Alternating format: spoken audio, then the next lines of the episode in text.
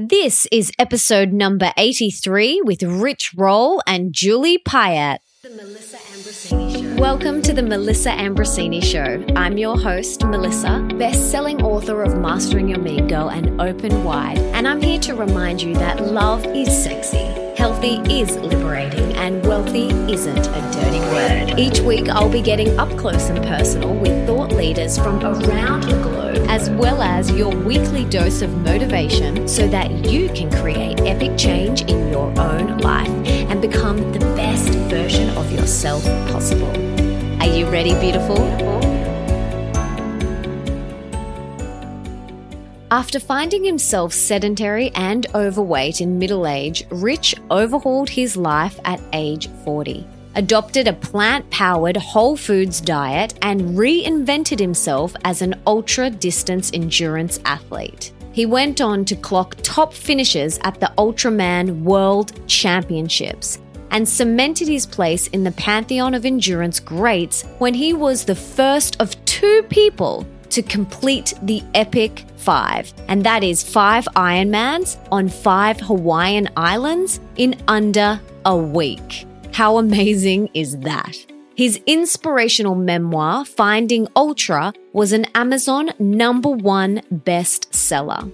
And he has inspired thousands across the world to embrace a plant powered diet. He is also a frequent guest on CNN, was named one of the 25 fittest men in the world by Men's Fitness, and is the host of the Rich Roll podcast, topping charts on iTunes. He is also a Stanford University and Cornell Law School graduate, and he is an inspiration to people worldwide as a transformative example of healthy living. And his beautiful wife, Julie, has spent decades traveling many paths and studying many traditions. She is a true Renaissance artist who expresses her creative voice as a plant based chef, a singer, songwriter, yogi, sculptor, painter, spiritual guide, and homeschooling parent to four children.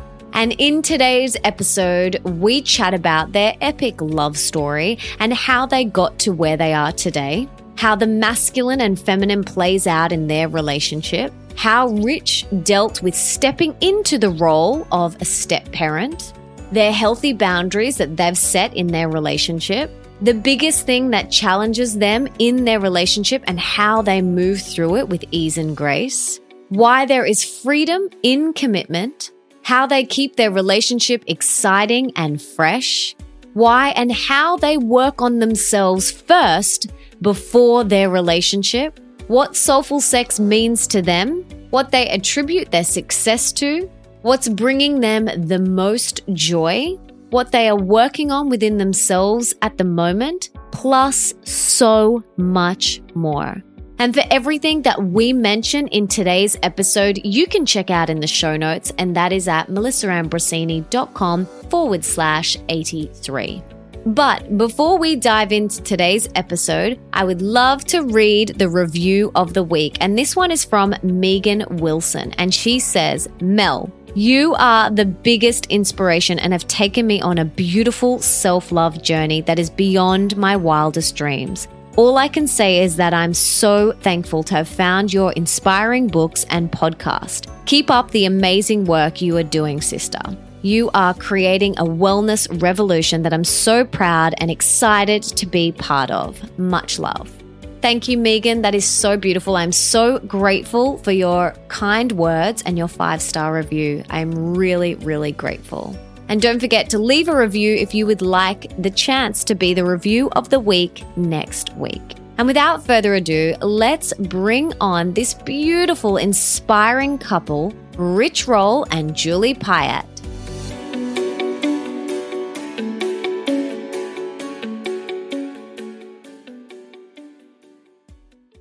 Rich and Julie, welcome to the show. I am so excited to have this conversation with you today. But before we dive in, can you please tell us what you both had for breakfast this morning?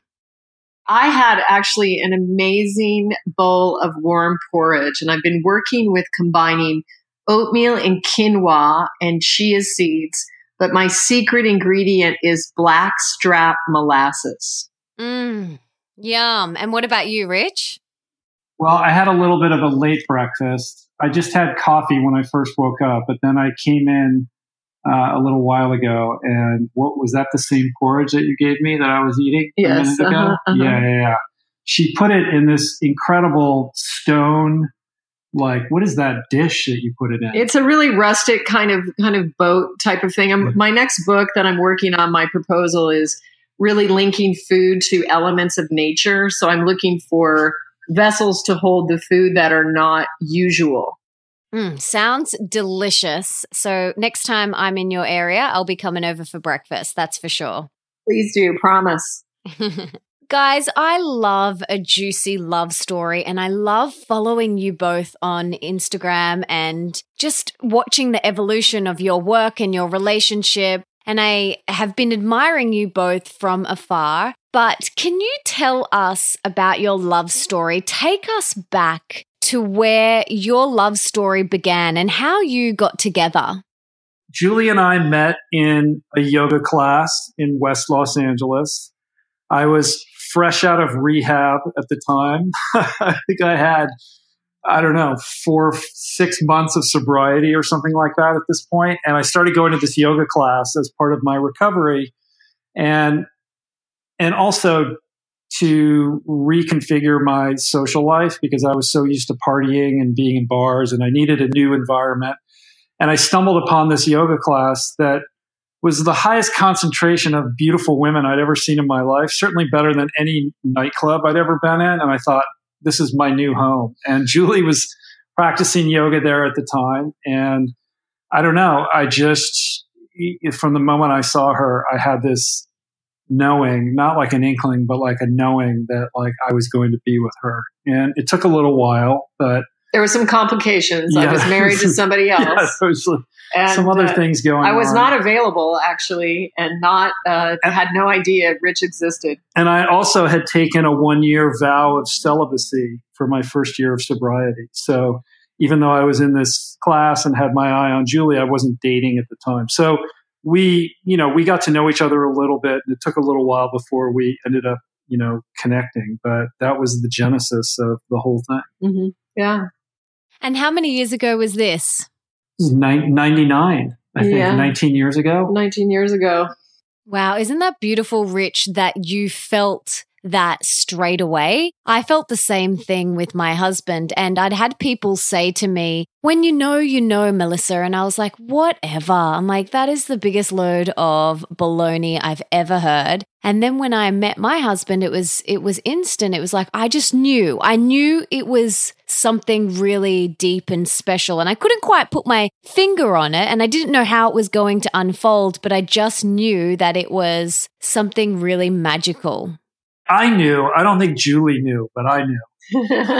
it took Julie a little bit longer. But I will say that the heart wants what the heart wants. And, and I think intellectually at the time, I was thinking that my next girlfriend was going to be, you know, I had an idea of what this person would be like in my mind. You know, I thought she'd be younger than me and maybe like no complications. And, but instead I fell in love with Julie, who was getting out of a marriage and had two young boys, young sons at the time. and they were like three and four. yeah it was and you know julie was older than me and and so it just didn't it, it didn't seem to make sense on paper at all but and i think there were a lot of people who thought maybe this isn't a good idea me being newly sober and julie coming out of a marriage but we've i think we figured out how to make it work Yeah, and I mean, I think also at the same time, I was coming out of a 10 year marriage and I wanted to be single for a while. I was kind of looking forward to my freedom and very devoted to my boys. And, um, you know, they, are, they were the primary focus, you know, of my life as a devoted mother. And,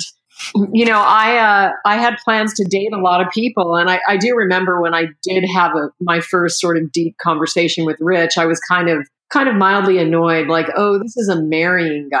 Like this isn't a dating guy. And and i felt you know the timing was just inconvenient. So we both were sort of wishing for something different but life gave us to each other. And in a way uh, the way everything was planned was just sort of like the perfect storm or the perfect you know, collision of everything right in that I had, you know, custody of my kids half the time. And so when I had my children, I didn't see Rich. I didn't introduce him to my kids for about nine months.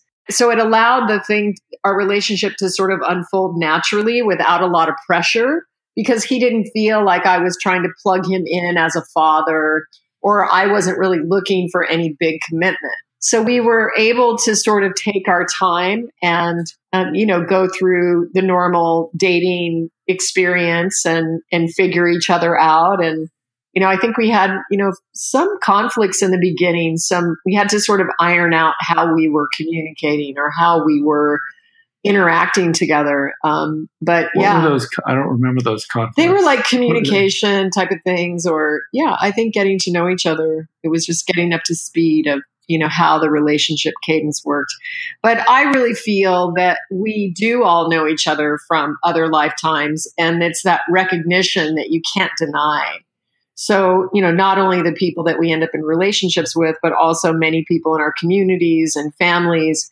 you know you'll have that inkling that you've known them before or that they're an old friend. And I, I really feel that this is this is true. It's actually true. It's truth. It is a it is an old relationship that's being reignited. Mm, i absolutely agree. When i got with my husband i felt like I had known him before, or we had been together in past lives, and we've actually done a little bit of that work, and we were. And it's just like a familiar coming home. And the universe always gives you exactly what you need at the perfect time, even though at that time you guys were like, this isn't what I had imagined. But the universe was like, well, this is what your heart desires right now. Yeah, for sure. So, in my latest book, Open Wide, the subtitle is A Radically Real Guide to Deep Love, Rocking Relationships, and Soulful Sex. I talk a lot about the importance of understanding the divine masculine and the divine feminine energies that we all have and which play out in our relationships. So, how does this show up for you guys? And having that understanding of the divine feminine and divine masculine, how has that played out in your relationship? This is Julie's favorite subject. Mine too. for hours about this. Well, I mean, it's funny. Uh, it's interesting in our relationship because Rich and I are more, we're in a relationship of sort of polarity integration where we are two completely different, differently oriented individuals that just are opposite in most ways. And it's that that opposition that cre- creates the friction that creates the amazing, you know, love that this deep, deep, deep bond. I think that I'm c- very conscious of those concepts that you just presented, where Rich is not. Um, I don't think that he's thinking about the divine feminine within our relationship, but I would say that he has sort of like an innate sense of how to receive me in that way, either while we're in intimate relationship or even publicly. He does honor me as, you know, as a divine feminine but we don't really have the dialogue about it. If I was married to a yogi or I was, if I was married to a healer or if you and I were married, Melissa, it would like, that would be a different platform. So I don't know if Nick is like that for you. Like, is he one of you or is he one of a different vibration?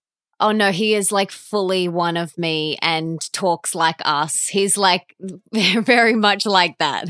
Yeah, so I've been in a different experience, and I think this is this is interesting to share, and it's cool to meet you because I really know that there there are so many relationships that are coming together that are true soulmates and and true I would say like twin flame or or spiritual partner in those in the way that you and Nick are. And then I think there's also a lot of us that have come in and incarnated into families and situations where we we are with something that's very opposite. And I think it can be confusing in the beginning because, you know, we want, you know, we want more of ourselves. Like we want, you know, we want our partner to think like we do, feel like we do, and experience like we do. But in reality, in many, many relationships, that's not happening. And, and from my viewpoint, for what Rich and my work is together as we are together intimately and also with our work publicly, we are polarizing this gap.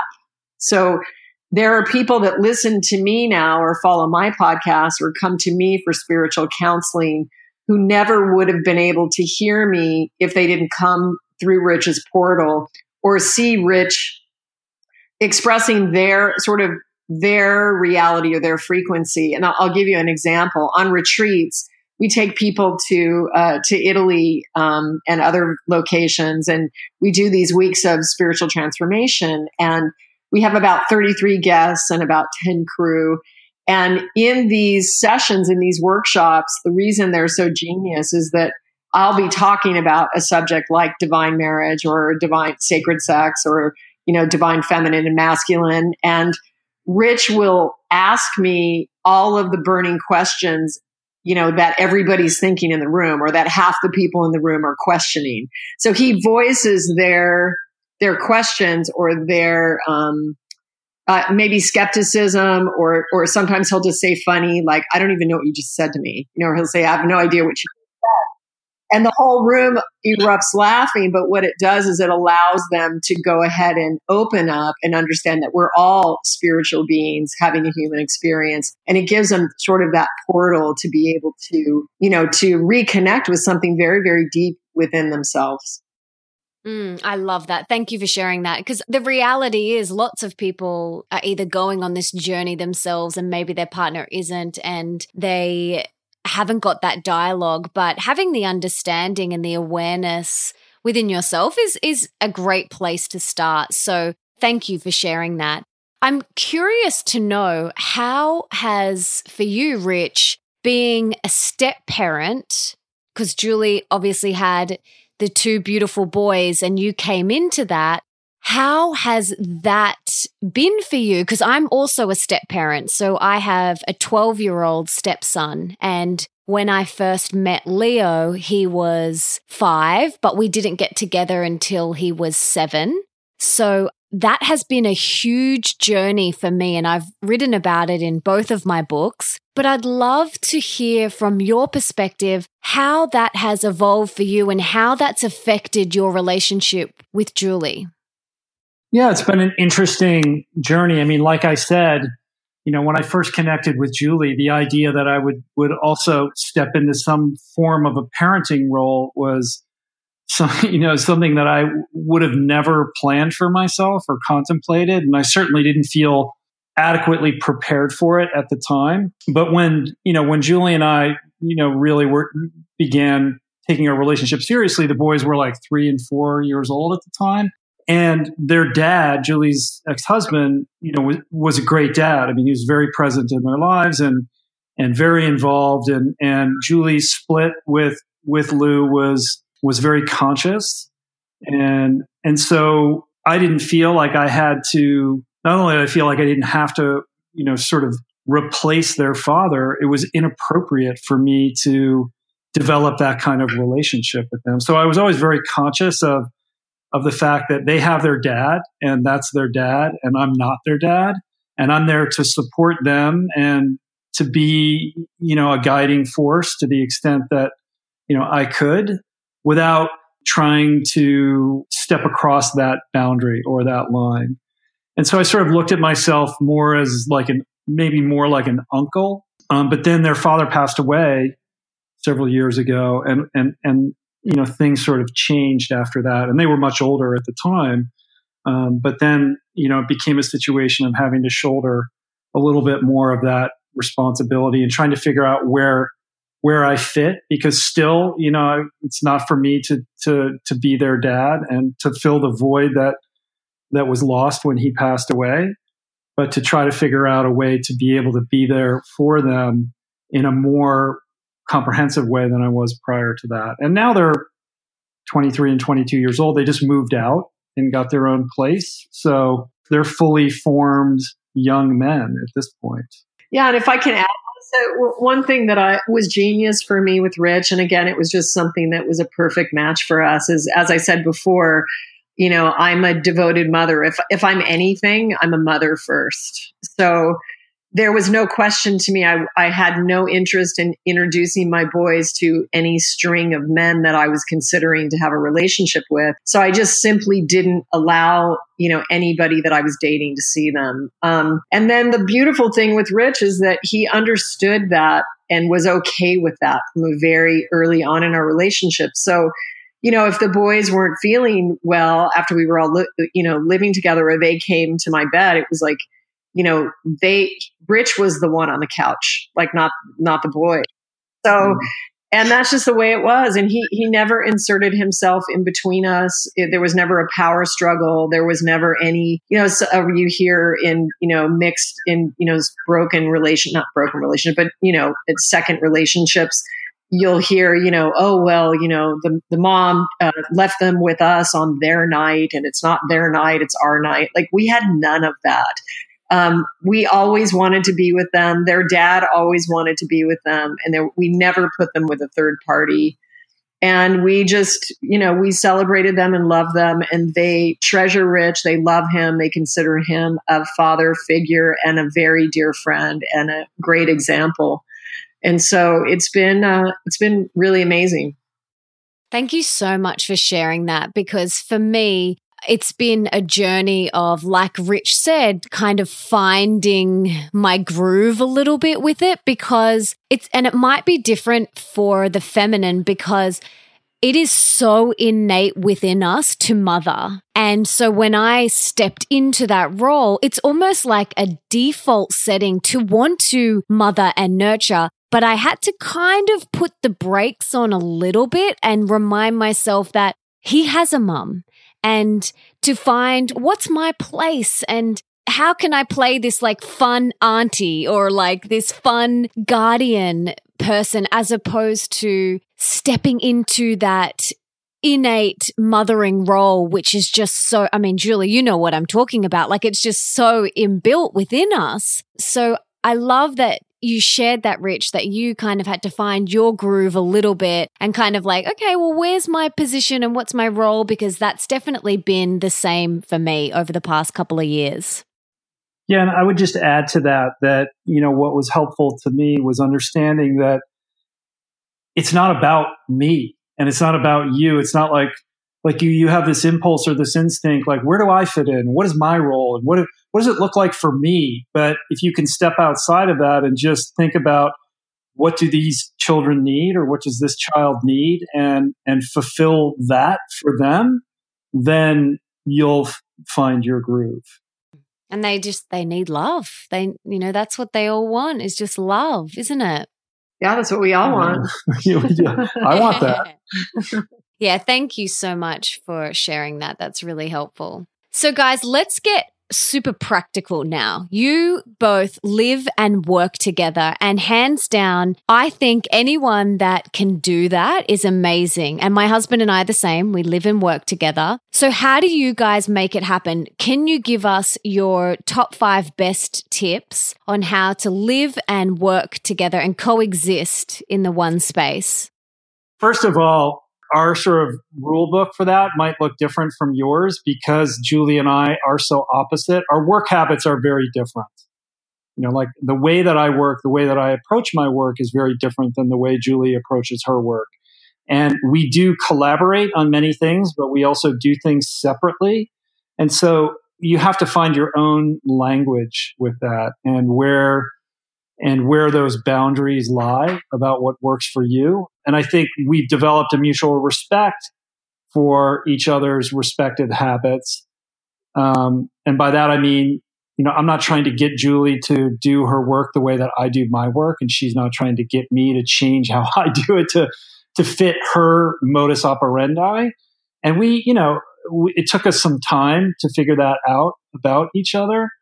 So I think, you know, rule number one for us, and I don't know if this is applicable to anybody else, is to have a mutual respect for how the other person functions, you know, at their core. And I think that perhaps goes back to your original question about the divine feminine and the divine masculine. I think built into those two archetypes are different perspectives and prisms through which, you know, we each perceive the world and the relationship that we have with you know our, you know our work and and and what that looks like. So you know, I don't sit next to Julie at a table all day and, you know, and collaborate. Like I have my own workspace and I retreat into that. And that's how I function best, sort of by myself in isolation.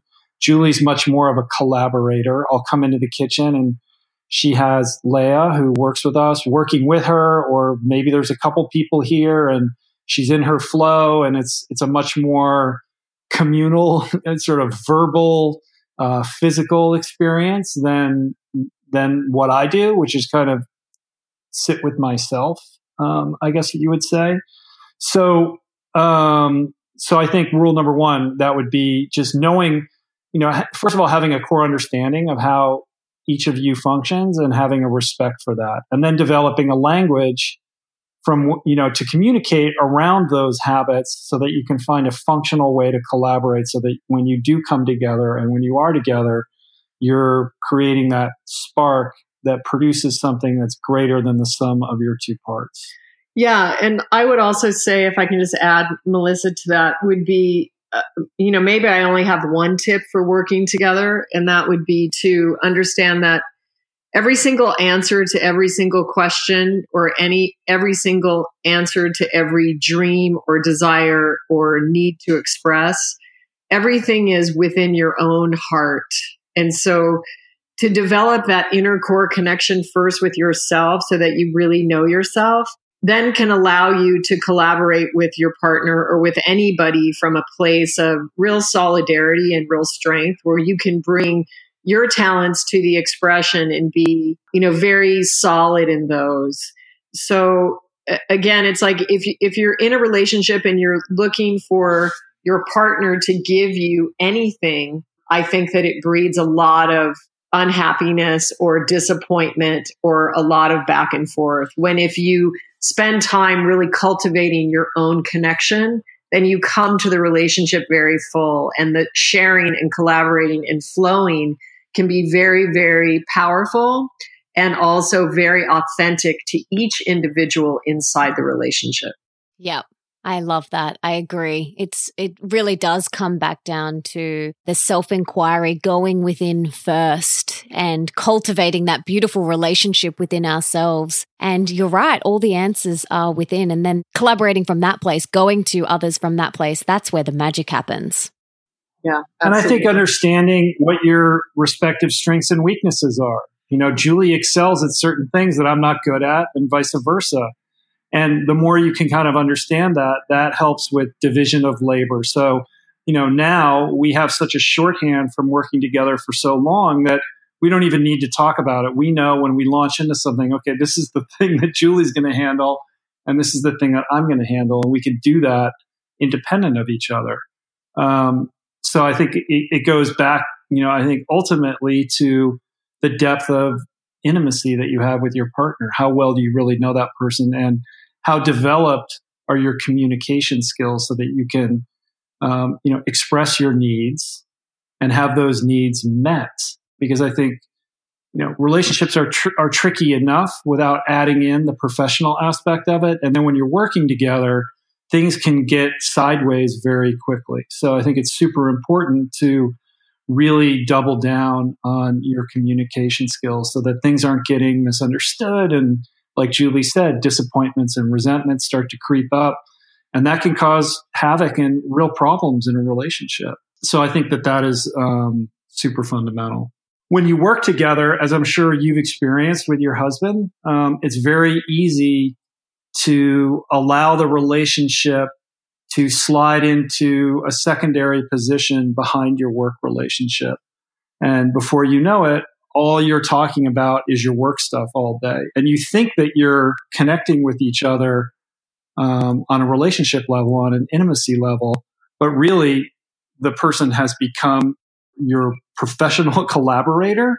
And so I think it takes a lot more intentionality and to make sure that you're carving out time that isn't work related. Okay, we've done work now. Like, where where is the boundary where now we're going to go do something that doesn't have anything to do about work and has everything to do with our relationship and our intimate connection? Absolutely agree. And that was going to be my next question is how do you guys cultivate that and, and what sort of healthy boundaries do you set? Because I know for Nick and I, we can very much fall into talking about work, work, work, work, work, and, and getting so excited about our collaborations and so excited about our projects that I'm like, hang on a second. Whoa, whoa, whoa. We are lovers first and foremost. And it could go like a couple of days and I'm feeling frustrated or a little bit agitated. And I realize it's because we haven't taken that time to be lovers, you know? And so we have set some really healthy boundaries. Like we close our laptops and our phones at around five o'clock and we go for walks together and we don't take our phones and just little things like that. And we go on dates together. We have no work talk after 5 p.m. and, you know, just little things like that. And it does take a little bit more conscious awareness, you know, to go stand up paddleboarding or to do some things that really connect you in that way. So are there any other little healthy boundaries or little things that you guys do to make sure that you are really getting that time as lovers? Well, I mean, more for us is, and we have, you know, we have two other kids. So up until a month ago, we had five kids living here with us. Whoa! Yeah. So because our We nephew, have- our yeah. nephew lived with us as well. So now the three older boys moved out just in January, but we have two little girls, ten and fourteen. So and with everything that we're doing and and and creating and expressing in our lives, for us, we try to make time to get together to like go on a date so we can you know connect in that way.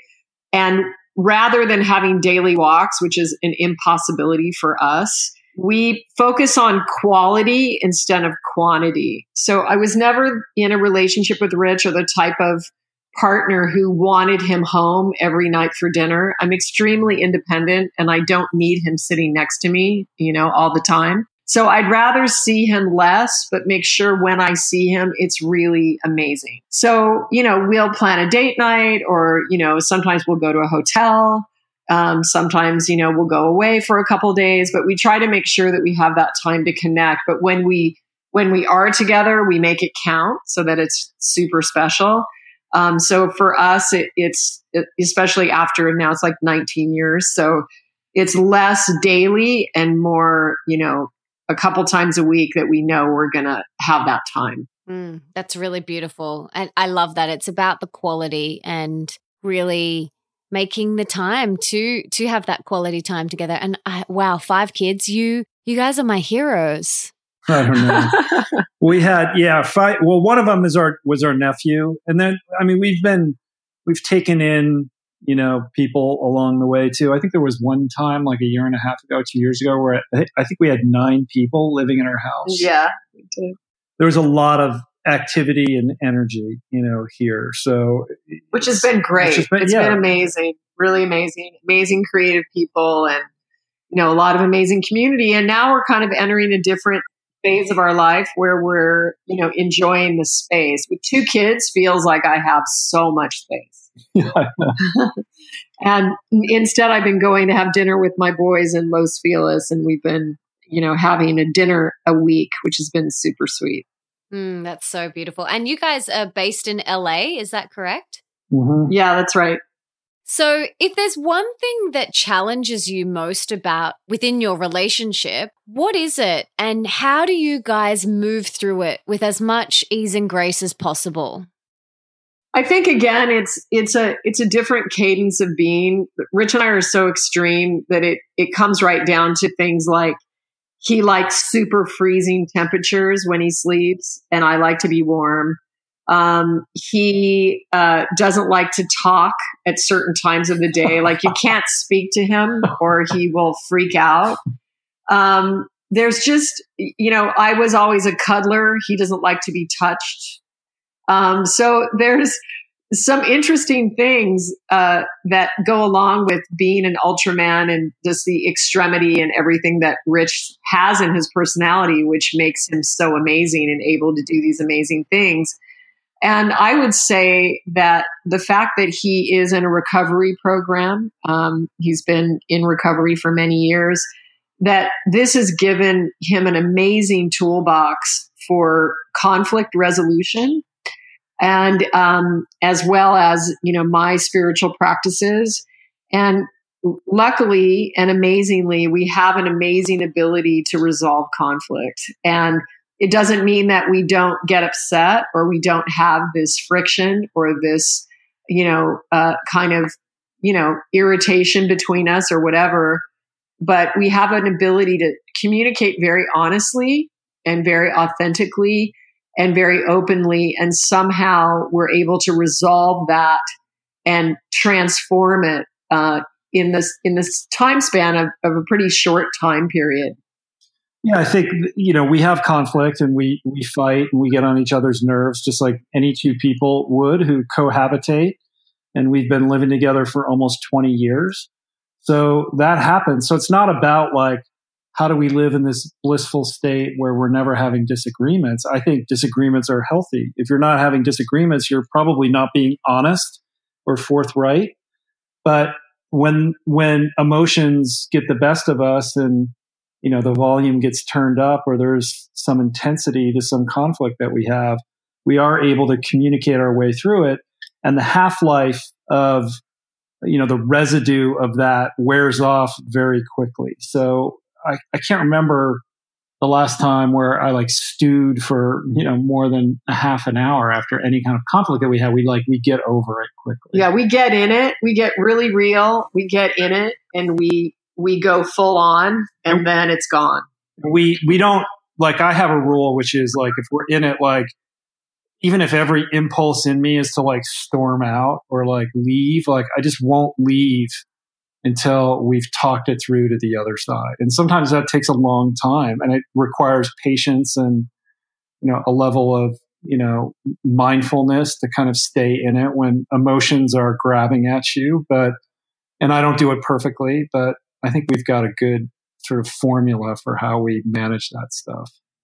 Yeah, I love that. Yeah. I, in the past have you know, drawn out arguments with ex partners and gone to bed angry, and then it lasts for weeks. And, you know, something Nick and I are deeply committed to is, yeah, same sort of thing as you guys is let's just get in it and, and let's do it and let's, you know, say what we need to say and then let's let it go. And Nick really inspired that within me. You know, he's very able to drop things. Like he's just like he's able to move through it uh, very quickly. And he's like, Oh, are you, you know, he sometimes say to me, Are you still thinking about that? That like happened three days ago. and I'm like, Yes, I'm still thinking about it. So you guys have inspired me to just get in it, say the words, and then, and don't leave until it's resolved, but just move through it as quickly as you possibly can with as much ease and grace.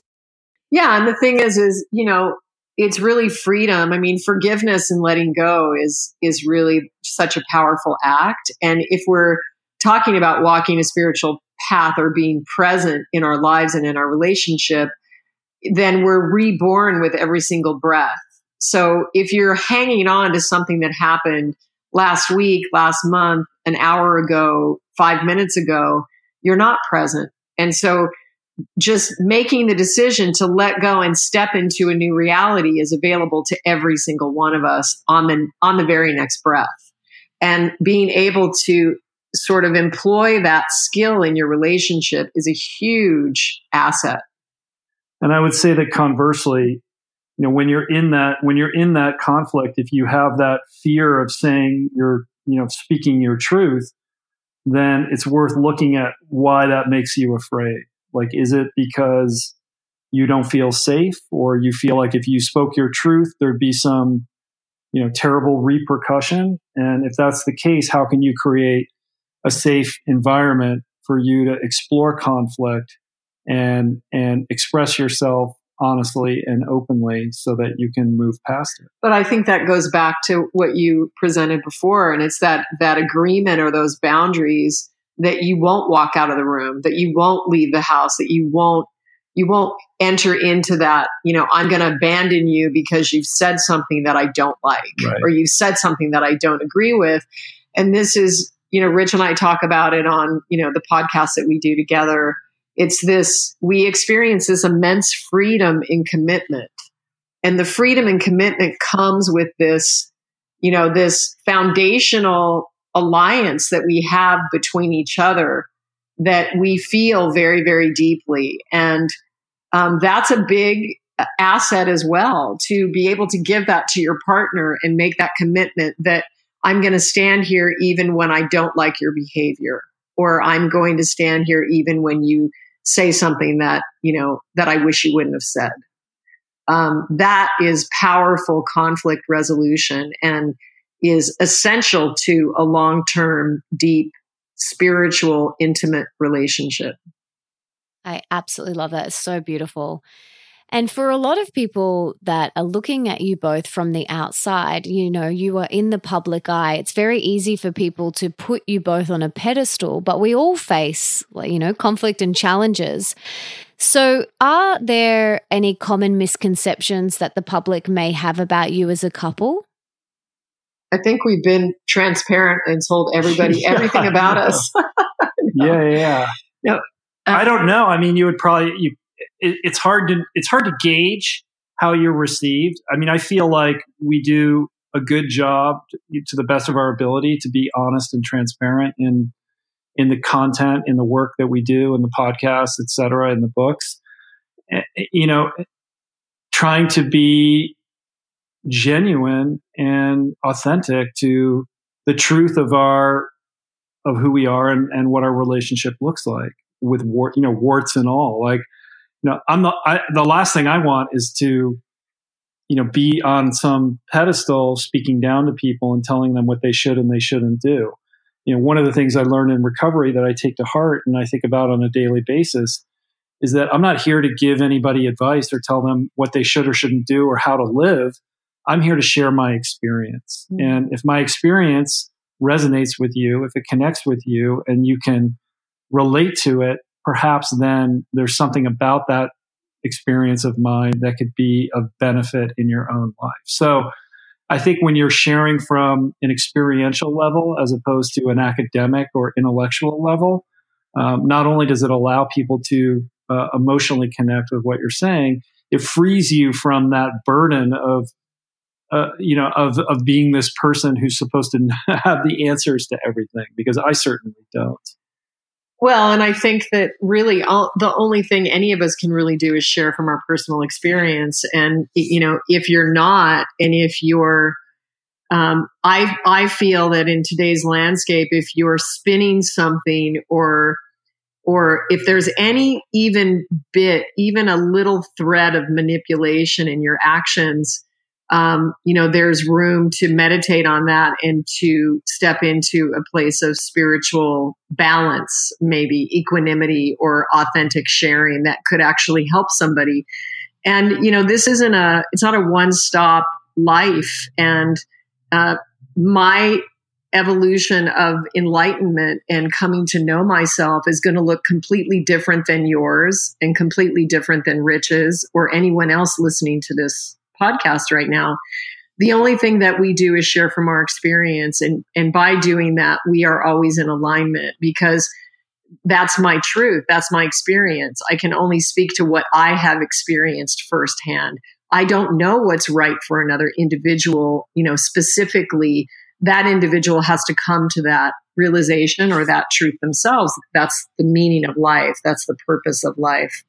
So, um, I mean, I think that if I think that it is possible though for somebody pr- to project onto us, like for instance, that you know we never ever you know eat an unhealthy food, or our kids are pristine and you know only eat sprouts.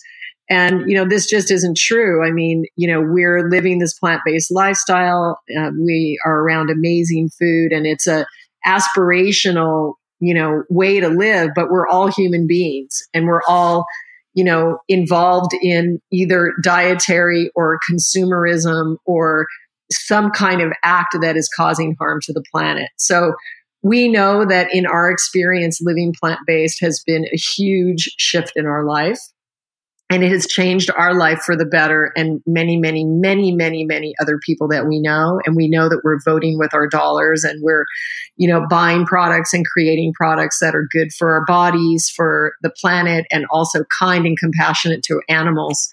And even within that you know your life has to be your life. So we're human beings and it's a it's a river that's flowing and we have to pick our battles with our kids to try to be good examples. But you know we're human so uh you know don't put us on a pedestal just uh feel like hopefully if we've been successful in sharing our message well hopefully you feel as if you could pull up a chair and sit next to us that would make us happy I definitely feel that with you guys.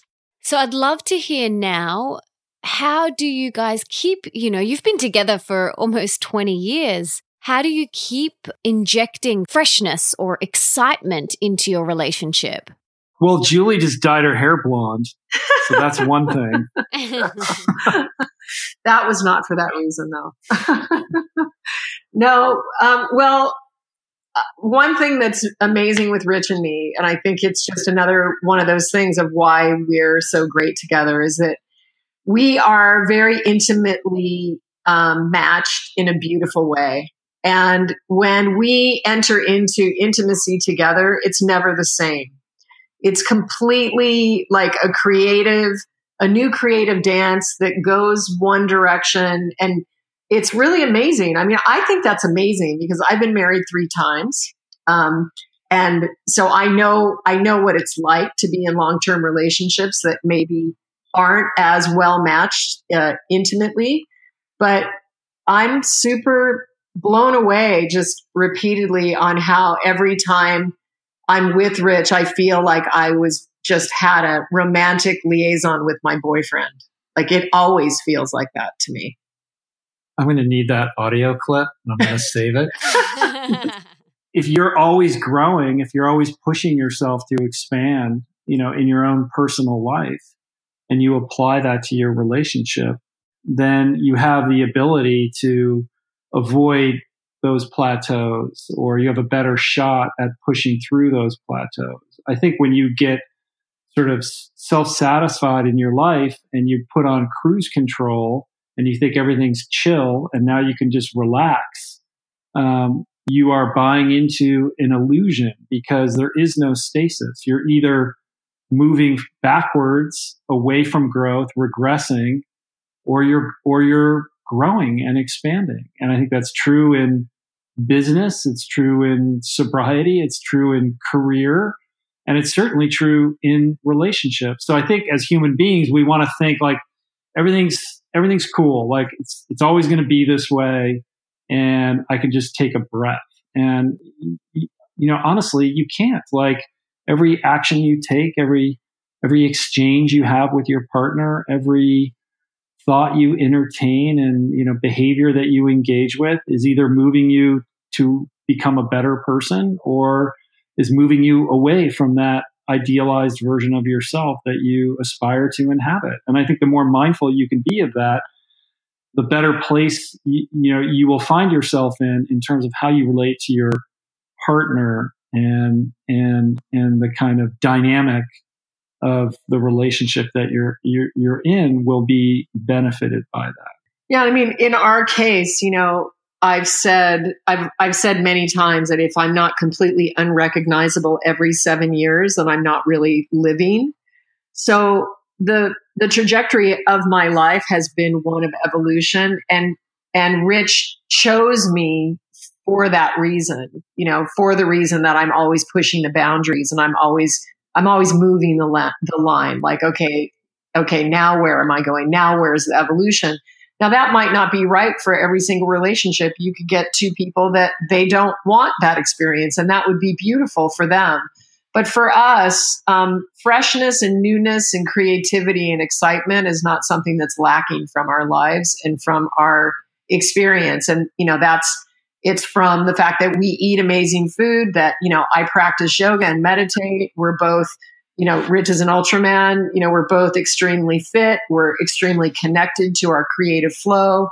We're working on various projects. We've had beautiful children together, which enrich your life, you know, even more exponentially. So now every everything that's going on in each of their universes is, you know, flowing back into us and inspiring us and touching us and challenging us in all different kinds of ways.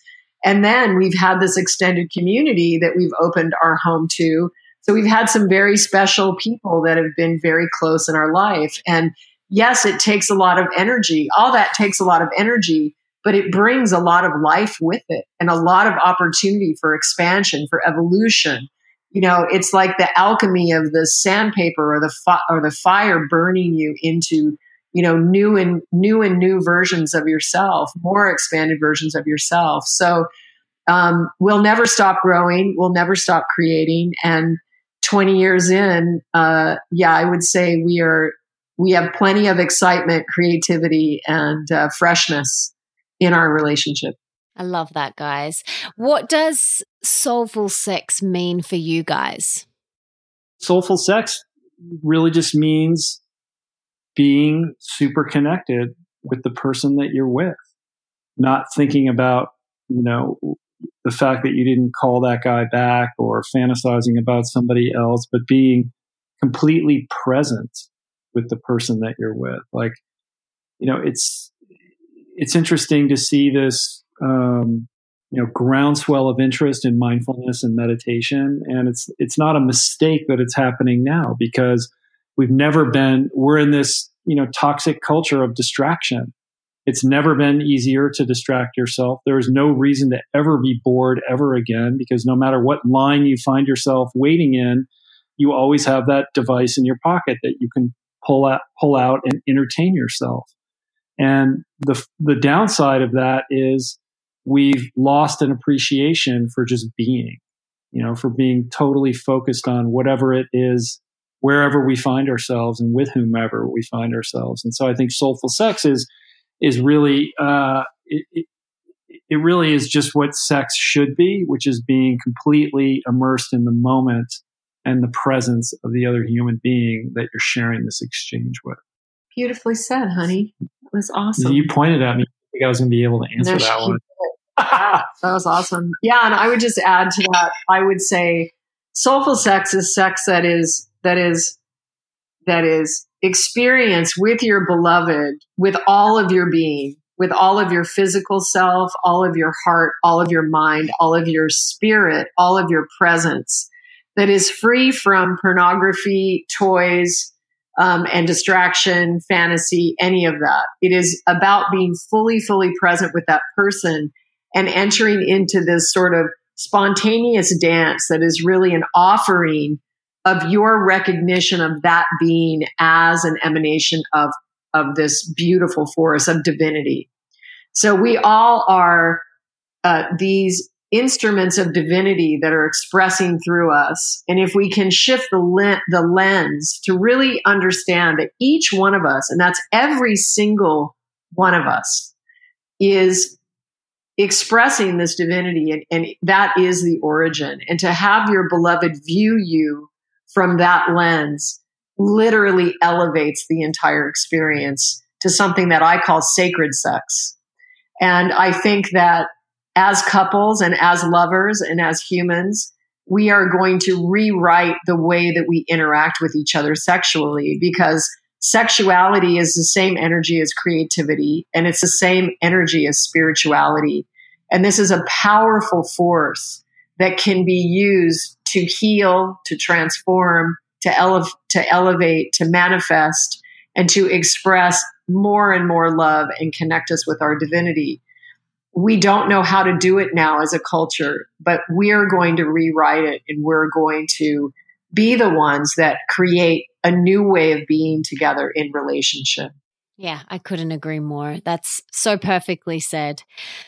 What do you guys attribute your relationship success to? Do you think, I mean, we've spoken a lot about communication. Do you think that would be it? I mean, I think that's a huge piece of it for sure. I mean, I think it's all the things that we've been talking about. It's, it's, uh, communication is huge. Trust is, is huge.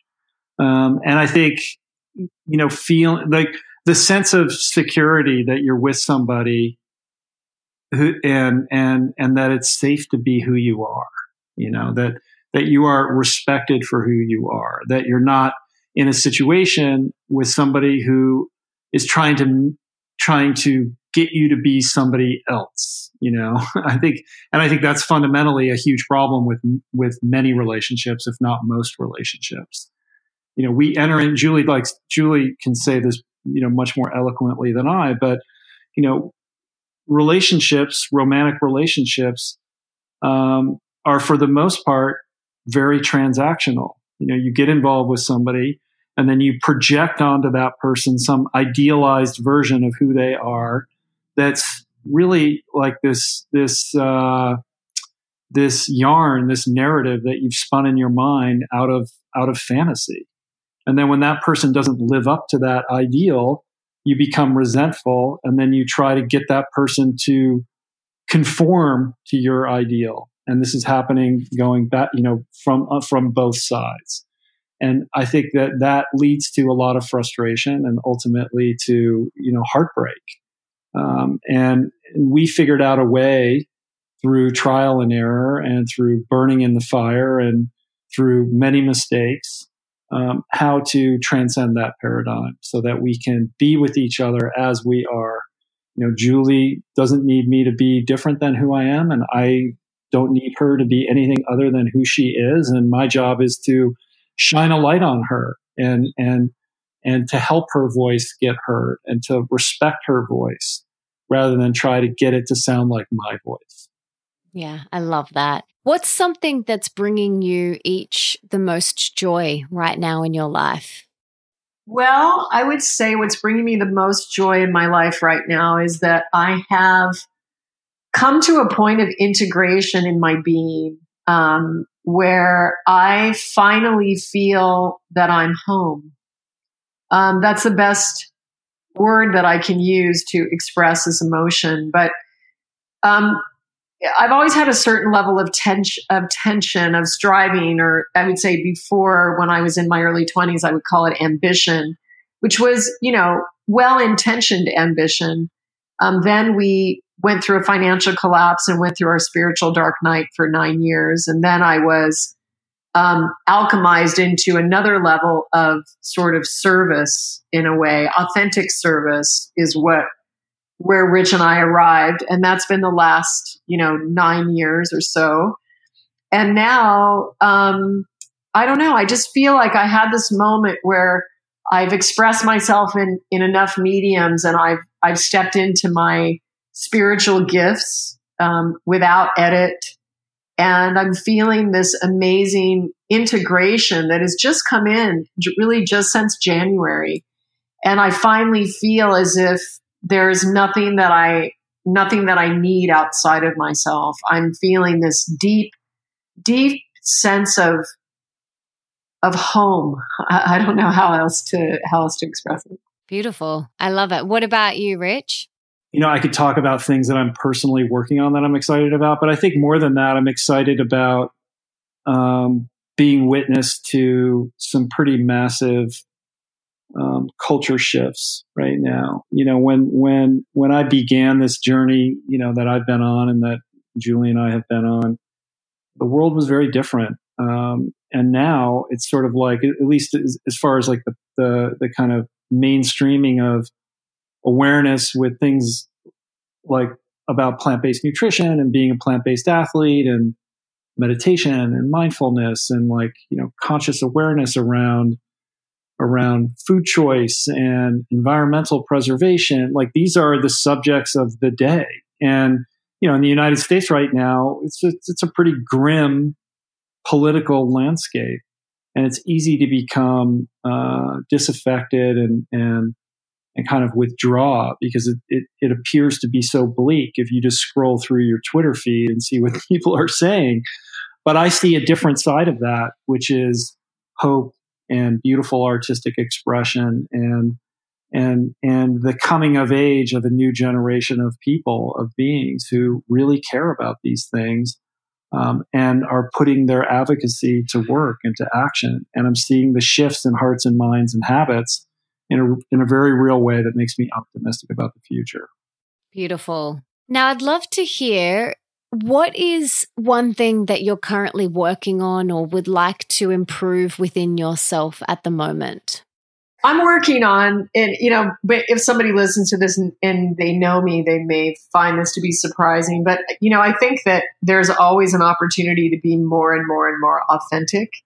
There are gifts and talents and power that I have um, from past lifetimes, multiple lifetimes that I'm now threading in, and it's kind of, I mean, it's super exciting to. Um, to be on the on sort of the precipice of really embodying all of me all of my energy and you know as rich shared you know to to be in the relationship without edit without you know without conformity and you know while i have a lot of freedom in my life there's always levels of conformity that are there you know there's always some boundary or some some body that you've grown into right? That then but then you grow out of and then you move into the next uh, the next form.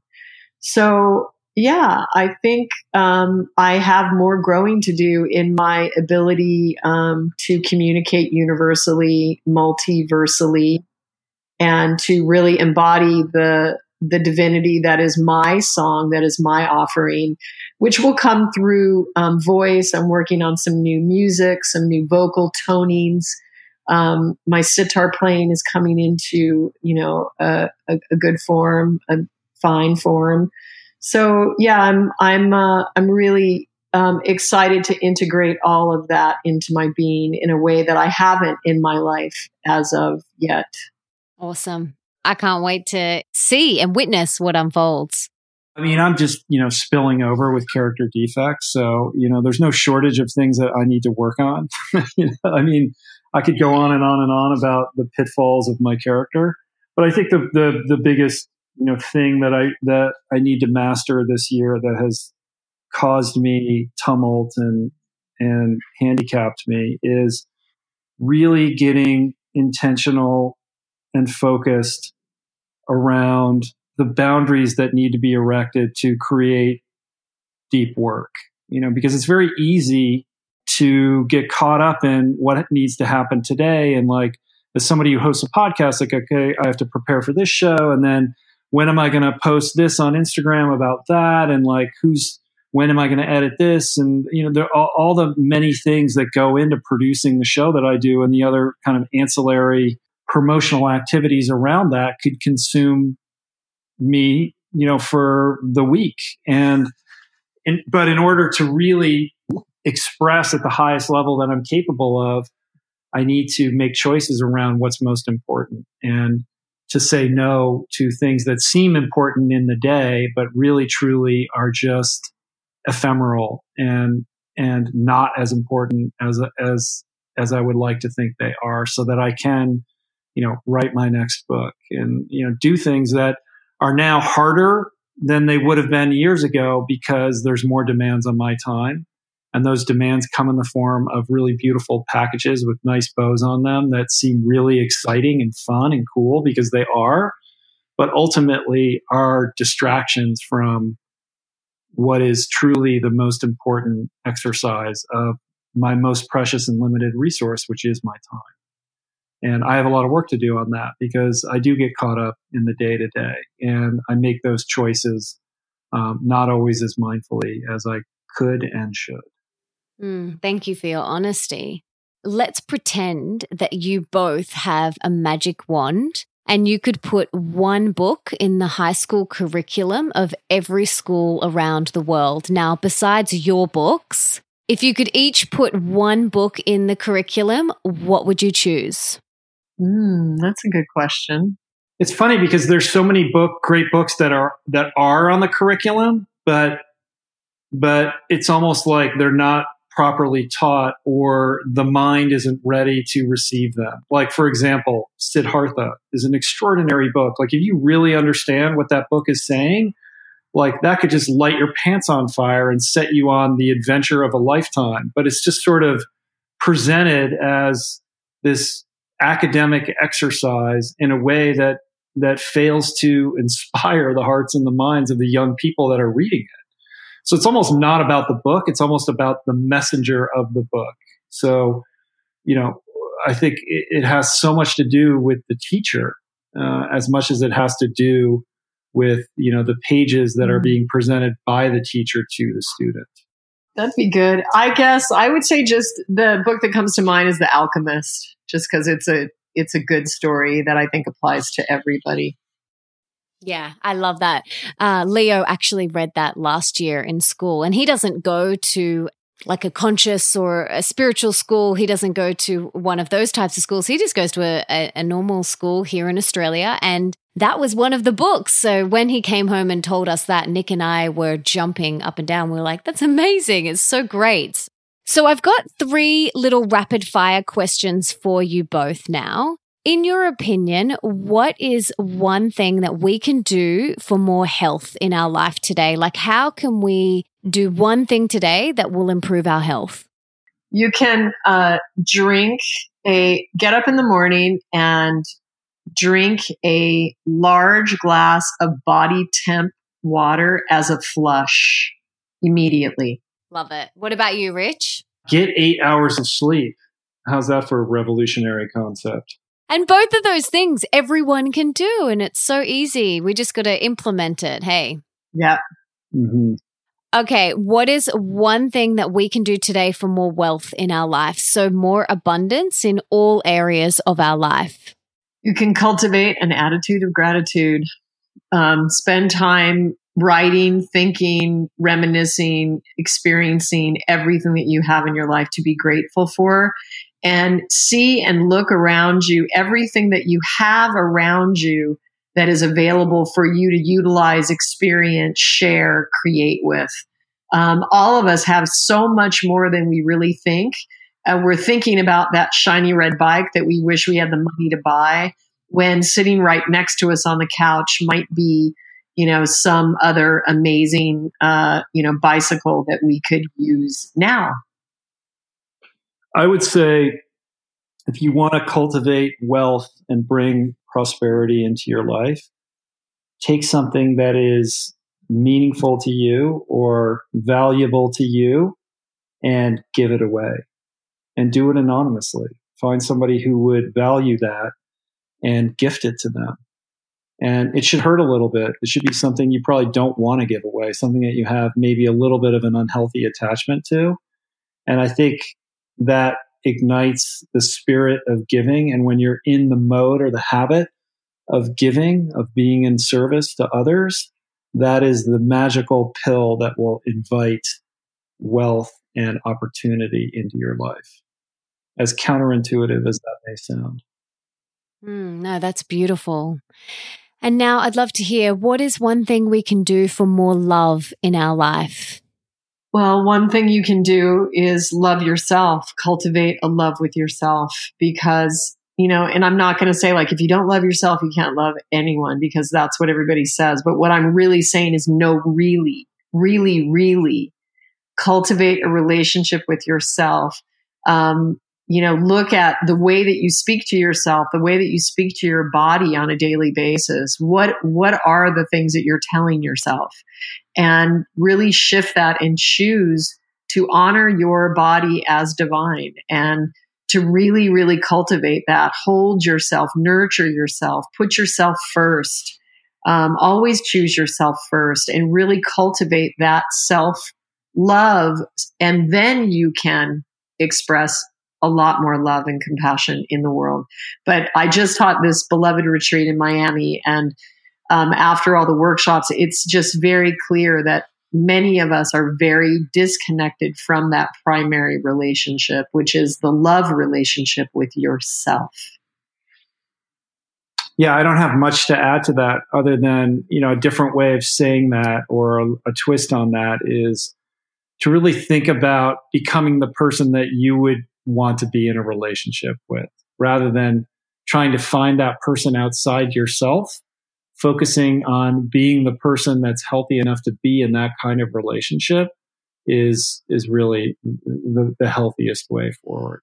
Yeah, I agree, guys. Thank you for sharing that. Now, I love hearing about how people prime themselves for the day and how they set themselves up for success. So, do you guys have a morning routine that really sets you up for a successful day? And if so, could you share it with us? Well, for me, uh, it depends. You know, I, I go through different phases, but um, as a mother of so many, I've just come to realize that if I'm not up very early in the morning, filling myself, getting my meditation in, my yoga practice, my tea ceremony, then there's no time throughout the whole day. So my favorite hour is 4:30 a.m. And um, many, many mornings you can find me beginning my spiritual sadhana at that time, which includes tea, like I said, tea ceremony, meditation, some chanting, uh, some sitar, some harmonium. It could be any any combination of those. But that's when I tap in, and that's when I get um, connected with my spirit, and I receive messages, and it, it just makes it sets my whole life up um, to be very beautiful. Um, and so that is my main focus. I wish I was as diligent as Julie with regard to the the morning routine. I go in phases, like where I do really well for a while and then I fall off.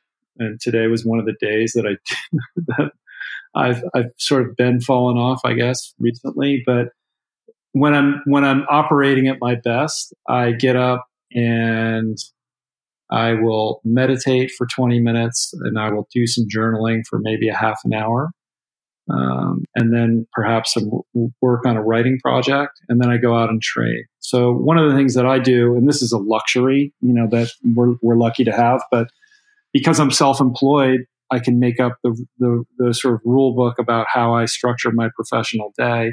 And I try not to um, schedule any calls or um, meetings or anything like that before noon.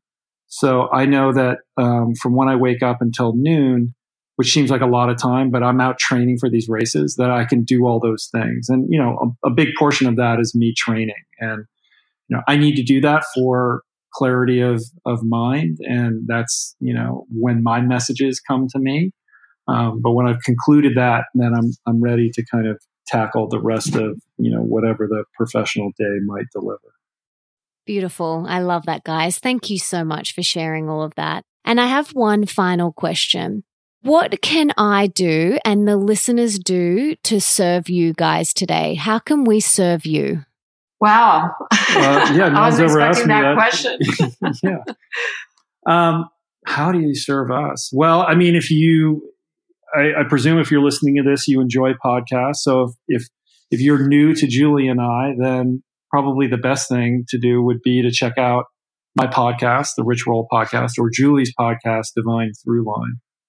Yeah, that would be great. You really get to know us. You know, um, we share a lot of authenticity there, and Rich has you know hundreds of episodes of amazing, inspirational uh, talks and and people. And I have over 100 episodes of spiritual musings and techniques and and ways that we can reconnect with our divinity. Um, specifically, though, we actually have a cookbook coming out. Um, it's called The Plant Power Way Italia, and it's uh, my third cookbook and Rich and my second cookbook together. And this is an amazing uh, just collection of beautiful recipes that are all plant based using my amazing plant based cheeses. And it's uh, photographed on retreat in Italy at this amazing villa that we take 33 people to every year. And the book is designed with not only over 125 amazing plant based, delicious, creative, yummy recipes, but it also has um, slices of the lifestyle. So it invites the reader to come on retreat with us. So you can experience uh, yoga and tea ceremony and movement and mindfulness and beloved, this relationship with yourself. So it's a beautiful coffee table book. It's going to be on sale April 24th. And if you want to support us, buy our book, share it, and um, yeah, you can pre-order it now. Yeah, it's available for pre-order now. And then the final thing would be my memoir, Finding Ultra, which came out in 2012. It's been six years since that book came out. And I spent the better part of this past year rewriting that entire book. And the new revised second edition of it is coming out in mid March. It's got a hundred, it's a hundred pages longer. um, two new chapters, you know, tons of helpful, instructive information, new stories, and and rewritten throughout. Super proud of it. Um, so you can uh, that that won't be you can't pre-order that, but around March 15th or 16th, um, that should be popping up on Amazon uh, for anybody who wants to check it out. If you already read Finding Ultra, I think you'll be delighted with the new material. And if you're new to me and have never heard my story, that's the best way to um, get the full picture of like what I'm all about. So, guys, is there anything else you want to share with us? Well, I would just say, uh, you know, I know when Rich and I were going through you know our struggles we as i said briefly we went through a complete what i call dismantling and financial collapse for not for a 9 year period. It was no small task. And you know everybody has these experiences in their life. They have we go through divorces their death of loved ones financial collapses um, natural disasters all kinds of things happen in a human life and what we like to do is is we learn to receive those experiences in a place of power rather than in a place of victimhood. And so as powerful creators, we can shift our perspective in those moments and choose to experience what we might call a dark night of the soul as really your most sacred moment. And so we just want to share with everyone out there who may be experiencing some kind of trauma in life um, that we believe in you to find your way through and that we see this um, as your sacred moment and hold you in your highest expression of the being you came in to live and express and embody because you are an emanation of divinity, of divine consciousness. And so it can't be otherwise. That everything in your life is happening for you designed by you. And so if you're struggling, please um, know that we are holding you in the light, that you will find your way through. And we trust you and believe in you as an all knowing creator to do just that. Beautiful. I would add to that, sort of in closing, that you know, Henry David Thoreau famously said, the mass of men lead lives of quiet desperation. And what is considered resignation is confirmed desperation. And I think that's a very profound statement. And I think it's emblematic of where a lot of people find themselves today.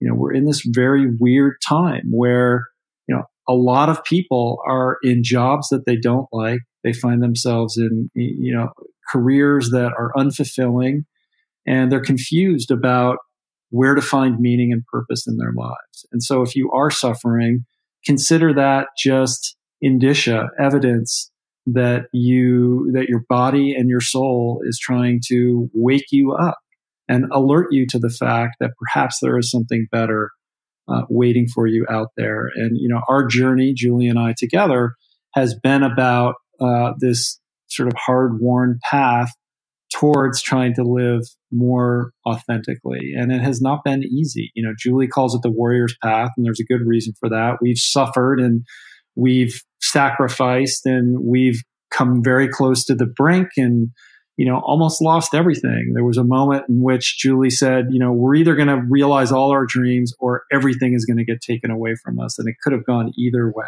and so for those who are listening who think, well, it's, you know, it's easy for Rich and Julie. They, this is, you know, what they have going on. It's ba, ba, ba, ba, ba, whatever, you know, whatever projection is being placed on us. You know, it's, I would like people to, to know that, that we fought long and hard for this and it took a long time. So be patient and invest in yourself. Do that inside work.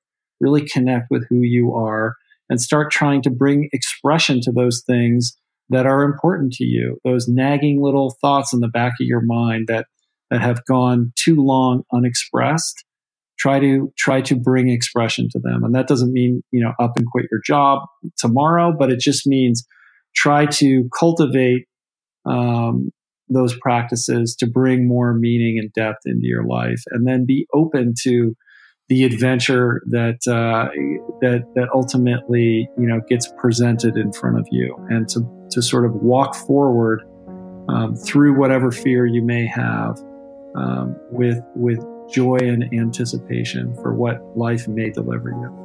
Rich and Julie, thank you so much. That was absolutely beautiful. And I just want to acknowledge you for the work that you're doing in the world and for the love and the light that you are shining out on the world and for your authenticity, for your honesty. This whole interview, I have just been sitting here and I can really feel the love and the authenticity and the honesty that is just pouring out of both of your hearts. And I'm I'm so grateful that you gave us your time and for all the love and the work that you're doing in the world. So thank you so much. And if you ever come to Australia please let us know. Um, and I'll do the same if I come to LA but thank you so much for being here. I'm so so grateful. Thank you Melissa. Thank you Melissa it was an it was our, honor. yeah it was our pleasure. Thank, thank you. you. so much I loved today's episode and got so much out of it. And if you did too, please subscribe and leave me a five star review in iTunes or on your podcast app, because that means that we can inspire even more people together. And don't forget to tell me on social media, either on Twitter, Instagram, or Facebook, who else you would like me to have on the show. And for everything that we mention in today's episode, you can check out in the show notes, and that is at melissaambrosini.com forward slash 83. And you can also check out all my other episodes there too. Just a reminder that you can now order my second book, Open Wide, a radically real guide to deep love, rocking relationships, and soulful sex. And all you have to do is head to melissaambrosini.com forward slash open wide to get your copy now. And if you want to be the review of the week next week, make sure you leave me a five star review in iTunes. And before I go, I just wanted to say thank you so much for being here, for wanting to be the best version of yourself, and for showing up today for you. You rock. Now, if there's someone in your life that you can think of that would really benefit from this episode, please share it with them right now. Take a screenshot, share it on your social media, email it to them, text it to them. Do whatever you have got to do to get this in their ears. And until next time, my darling, don't forget that love is sexy, healthy is liberating, and wealthy isn't a dirty word.